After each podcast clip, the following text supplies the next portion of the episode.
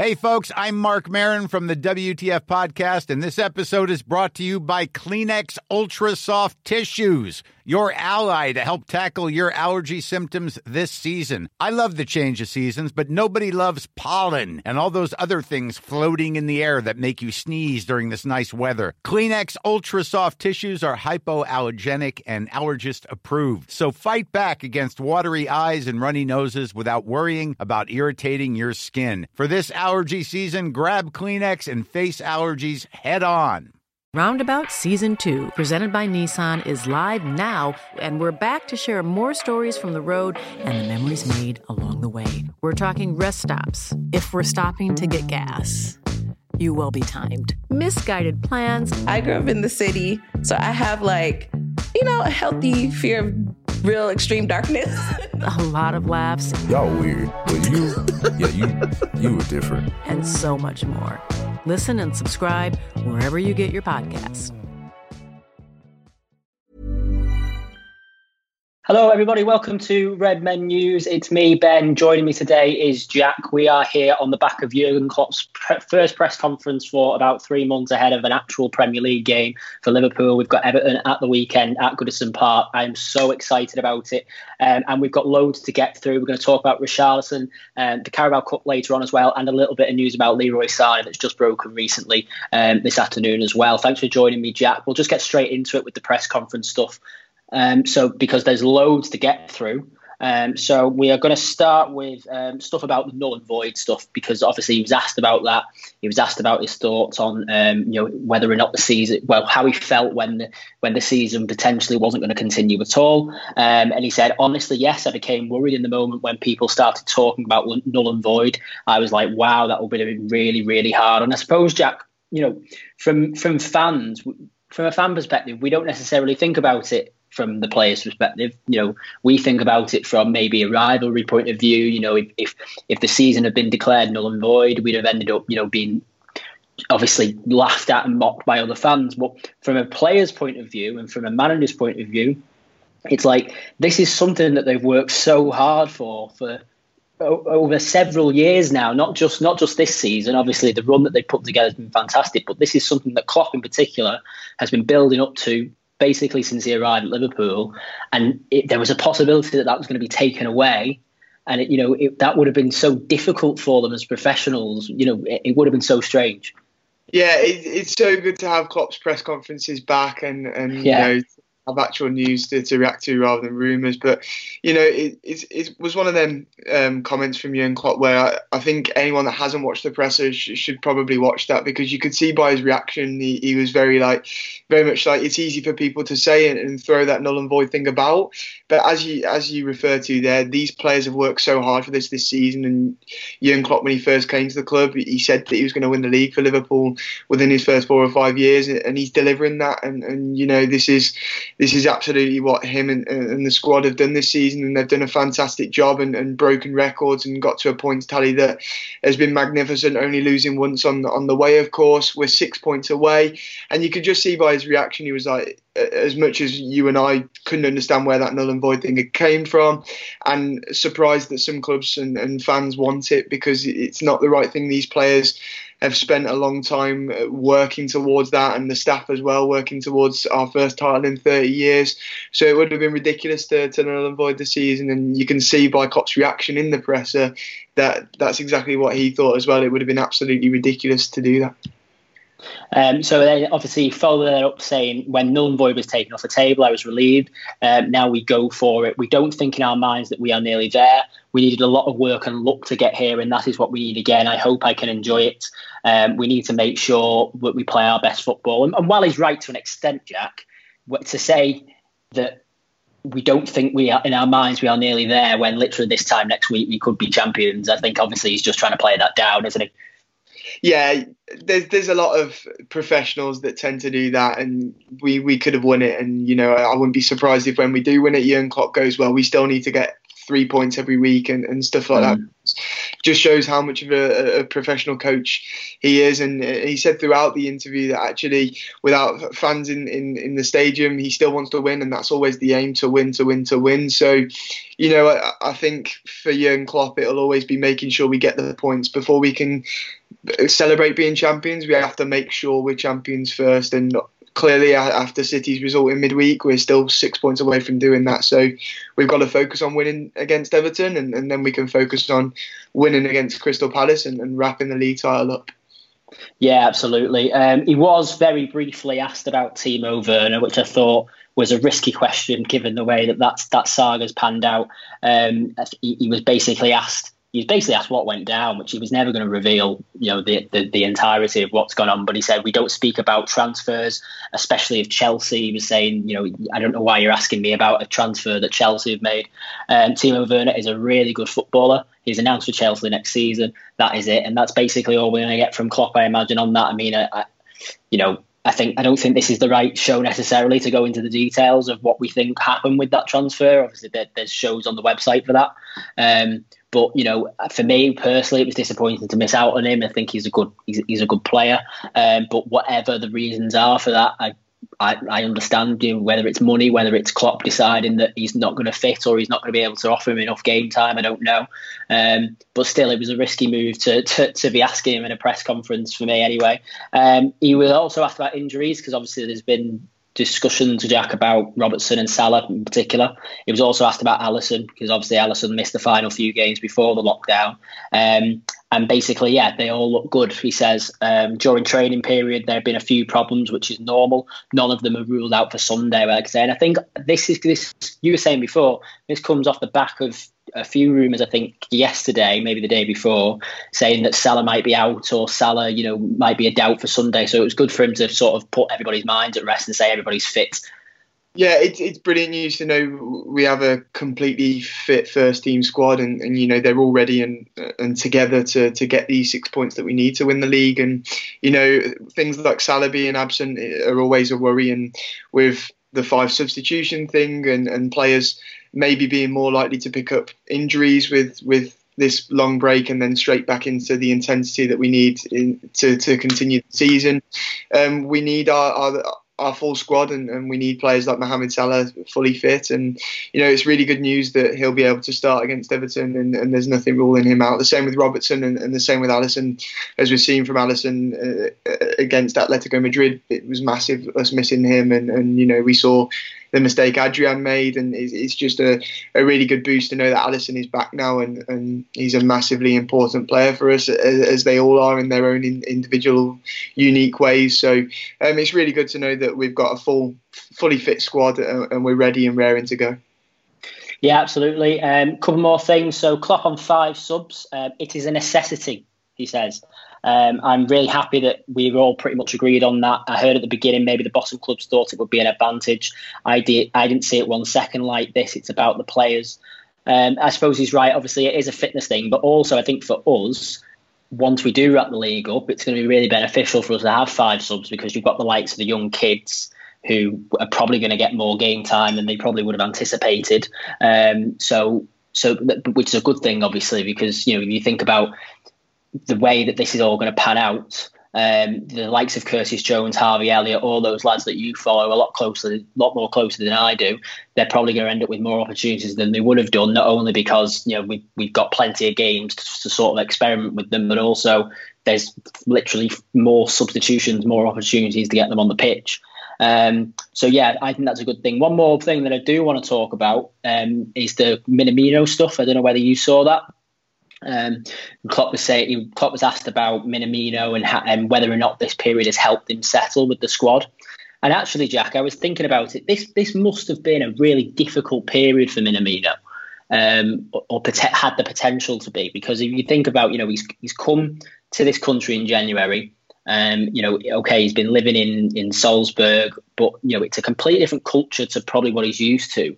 I don't think his English is brilliant. It's probably in quite a lonely time for him, and I think, but well, what Klopp suggested is certainly that um, that the, the squad have really helped him settle in, even virtually over this period. And, you know, it probably just goes to show how well everybody's gelling together, despite the fact that they've all been kept apart.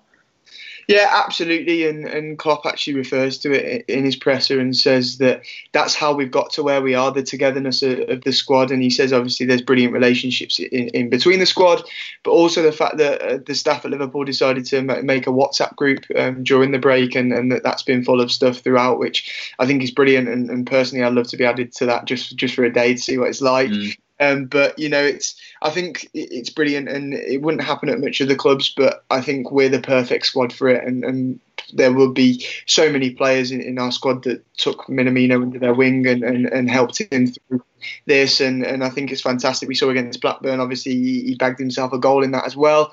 Um, so uh, I, I, think it's brilliant news to see that he's, he's obviously a lot more settled now. He's probably got good relationships within the squad, uh, and I think we're going to see um, some brilliant performances and, and, and a, a, lot more of Minamino when we get back because, like you say, we need six points. We'll wrap this title up, and then we can give players like Minamino more game time to, to settle in, and, and obviously see more of Naby Keita as well, who mm.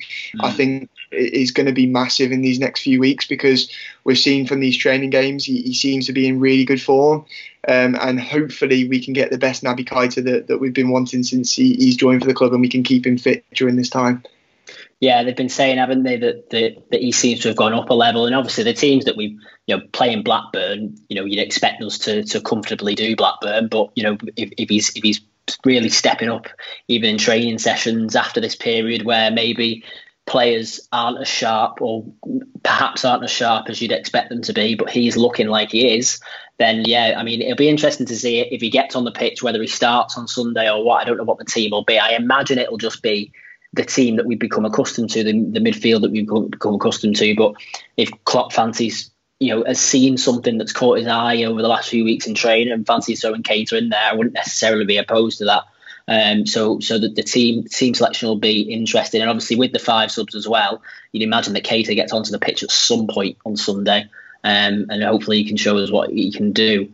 Um, so we'll move on from the press conference now, and we'll move on to the title of the video, um, the Richarlison story that that sort of broke this morning. So he's been speaking to um, Disem, Desimpedidos, which I imagine is a is a Brazilian media outlet um, talking about Virgil van Dijk. It's funny because Steve Hall tweeted this morning. Basically, he's just done the, the, the team talk for us for Sunday for us.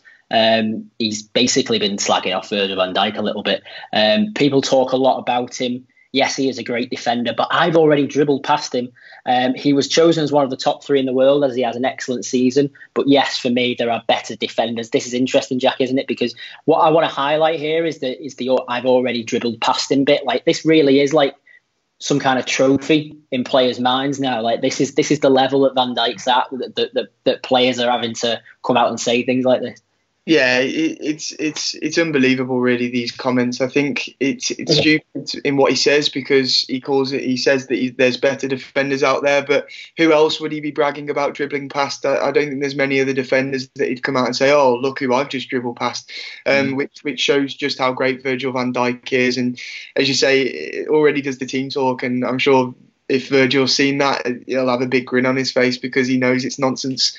Um, he will know it's nonsense. But like you say, it's a big trophy for him as well that he's got uh, professional players celebrating, even dribbling past him. Um, and and this is coming from a player who took his shirt off and celebrated in the way he did against Lincoln City in the cup. So yeah, it's a good point. Yeah, it's, the levels right there.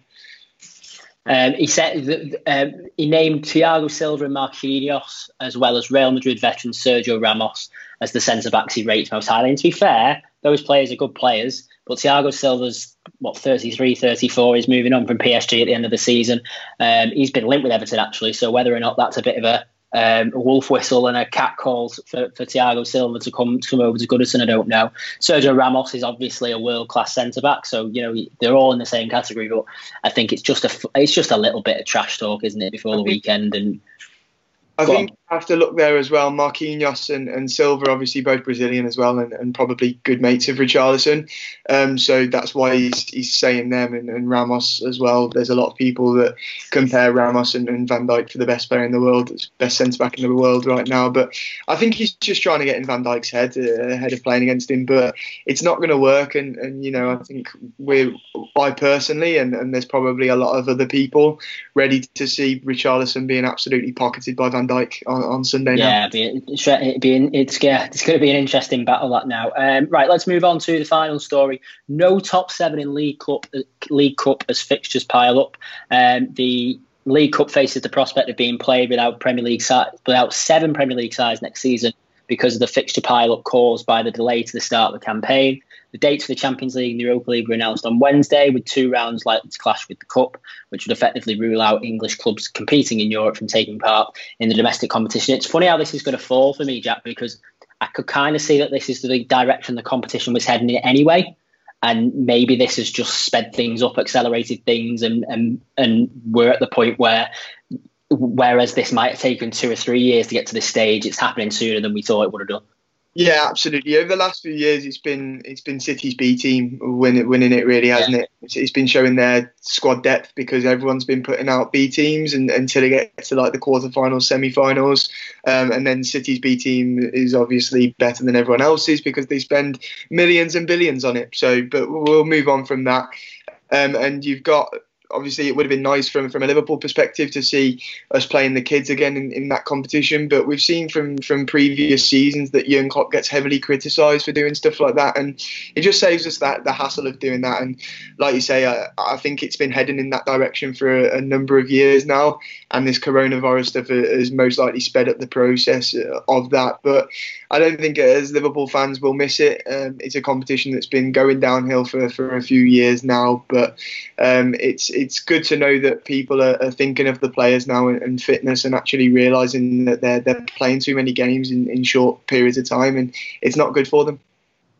No, I totally agree, and I think um, in terms of the competition itself, obviously, as you alluded to there, it's not something. It, it, doesn't feel like a competition that top six sides of or top seven, you know, the European sides necessarily have taken seriously over the last few years. In particular, obviously, City City won it three times in a row now. I think so. It's a good. It's actually a good opportunity for everybody else. If you think of the likes of you know, not only like some Premier League sides who have gone a long time without a trophy, but also you, you know, Championship sides that are flying high might fancy themselves to get far and you know get to you know get to a semi final or a final a day out of Wembley and all that's a good opportunity for them as well. So I I think this is. I think this is a happy accident. I think I think this works out quite nicely for everybody. I mean, I, you know, it was we ended up in a unique situation this season where we we could use the the competition for some good in a way because we got to give that team against Villa some valuable experience that no other club would be able to to to give their young players, so many of their young players. But for me, you know, overall, I, am not. As a fan, I'm not. As a Liverpool fan, I'm not bothered about that competition. It doesn't particularly excite me anymore. Maybe that's you know, maybe maybe some people will look on it look on look upon that opinion with some elitism. I don't know, um, but I do think that maybe by not having those teams in the competition, um, you've got you, you've got a good opportunity for for other um, for other clubs to go and win it. So let's talk through um, some comments. Then we've got a couple um, about Richarlison. Um, it's ironic Richarlison won't even be the best Brazilian on the pitch yet. Good point. Assuming Firmino plays, but yeah, um, that's a that's a good point. And Paul Young, Richarlison's biggest career achievement was a rumor linking him to Liverpool, and he couldn't dribble past our reserve team. I mean, he did play in January and, and didn't didn't didn't do much at all, did he? Yeah, a- absolutely. And you know, he won't even be the second best Brazilian on the pitch because we've got Alisson, of course, as Alisson, well. of course, yeah, yeah. I'm losing track of my Brazilians. Um, and then on the League Cup, Joe Lawrence, not not too bothered about it to be honest. If there is any cup not to be involved in, it's that one. Yeah, exactly. We it's not like we're going to pick to be involved in the league. It's not like we're going to swerve Europe, is it? And go, oh well, no, it's all right. We'll just play Milton Keynes on a on a Wednesday night instead away from home. You know, we're not going to do that. Um, Kieran B. Actually, the League Cup is good for the kids. So that is the flip side, Jack. You know, you know, you, obviously you cover all the academy stuff. it, it is a it, the the sort of the play devil advocate. It is a good opportunity, as we already said, to, to to get kids minutes on the pitch. So in a way, is it is it is it a disappointing one because you can't have can't give those kids those minutes? Yeah, um, for me, I, I, was a bit disappointed at first because you think of some minutes for, for the kids this season, and like the, the Aston Villa game gave some youngsters some an absolutely fantastic experience. Um, which I know isn't likely to, to happen again. And, and we were forced into putting a team out that was that young. But it, it, was a magnificent experience. And you look at the Arsenal game as well, how, how well Neco Williams did that night, Curtis Jones scoring the winning mm-hmm. penalty. That's when these players use it as a, as a platform for them to burst onto the scene. And, and you know, without that, um, these youngsters have, have less opportunities to, to impress and, and to get a, a place in the team. But with that being said, we don't know what's happening with these five substitutions, whether that's something that will stay in place beyond this season. Um, if that's the case, then we may see more youngsters getting appearances in the Premier League, um, with with a lot more players being able to get on the bench and to get on the pitch. So it's it's going to be interesting times, but I, I am sort of a bit upset that we'll we'll see less of the youngsters because the, the Carabao Cup was was a, a, a competition um, where we look to, to play the youngsters and, and see our young players get first team opportunities. Yeah, um, and I suppose maybe you know, I mean, the the the kids that are good enough will obviously eventually force their way into the Premier League squads, match day and things like that. But you know, I do I, I do get what you're saying there. But we'll, we'll wrap it up there anyway. Thanks very much for joining me, Jack. Thanks for your thoughts on all those stories. Thanks very much for your comments. Um, if you do have any more thoughts on anything we've discussed on the press conference, Richarlison, or the League Cup story, let us know in the comments below. Um, and yeah, subscribe to the channel, like the video, and we'll be back at some point with more Red Men news. Um, thanks very much for watching again. See you later. Roundabout Season 2, presented by Nissan, is live now, and we're back to share more stories from the road and the memories made along the way. We're talking rest stops, if we're stopping to get gas. You will be timed. Misguided plans. I grew up in the city, so I have like, you know, a healthy fear of real extreme darkness. a lot of laughs. Y'all weird, but you, yeah, you, you were different. And so much more.